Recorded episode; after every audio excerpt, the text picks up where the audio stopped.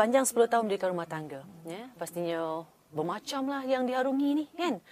Oh, alam rumah tangga ni tak sama dengan alam percinta, betul tak? Betul, betul, eh? Dan dan juga alam bertunang kan. Apa orang kata dugaan tu, rintangan tu 10 tahun ya, uh, bergelar suami isteri kan. Apa insiden yang paling dahsyat lah pernah terjadi? Konflik paling besar lah. Uh, mungkin boleh kongsi. Kontroversi. Memanglah kita dalam dunia artis ni, benda itu yang satu tiket yang harus kita bayar sebagai seorang artis. Mm-hmm. Saya sebab seorang wanita. Jadi orang mungkin segan nak dekat kan sama lelaki kan itu pun ada juga. Okey okey. so uh, macam abang, abang dia dah direct, dia pelakon direct. Lepas tu mudah mesra dengan pelakon baru kan. Jadi benda tu mungkin orang anggap satu peluang untuk abang macam-macam. Jadi wartawan sering kali tanya tanya tanya saya kata, "Eh benda ni senang je." Saya kata, "Kalau nak terjadi dia akan terjadi." So tak janganlah setiap masa tanya saya. Takkan saya nak kongkong dia tak boleh nak keluar, tak boleh pergi makan kan.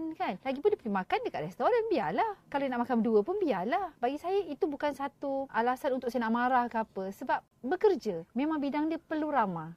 Kan? Jadi saya saya memang dah positifkan diri saya bahawa uh, saya selagi tak ada benda yang berat ataupun hmm, berduduk dalam bilik ke apa kan. Uh, so benda tu memang serius lah. Tapi kalau setakat pergi makan atau bincang semua itu tak jadi hal untuk saya.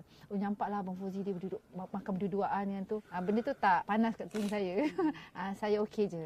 Jadi ini tips juga kepada wanita-wanita yang mungkin baru mendirikan rumah tangga. Wow. Dan hati-hati dengan orang ketiga hmm. apabila ada orang cuba trik kita. Hmm. Ah, benda ni berlaku dua kali bang. Eh? Kena ada trust lah. Hati-hati, kena ada kepercayaan. Bincang elok-elok, jangan bincang nak ada marah kan. Tawakal. So insyaAllah semuanya akan boleh settle. Sebab tu macam kita orang dulu tak ada sebelum ada WhatsApp. Kalau ada masalah ke bergaduh ke apa, tekak ke. Dia akan guna mesej. Minta maaf. Sekarang WhatsApp lah.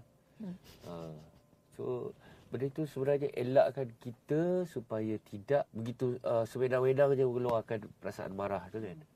Bila marah ni kalau time boleh terima tak apa. Kalau time yang pasangan kita yang kita marah tu pun dia pun ada masalah jiwa juga ah ha, masing-masing marah dia akan jadi bertelagah lah. Ha.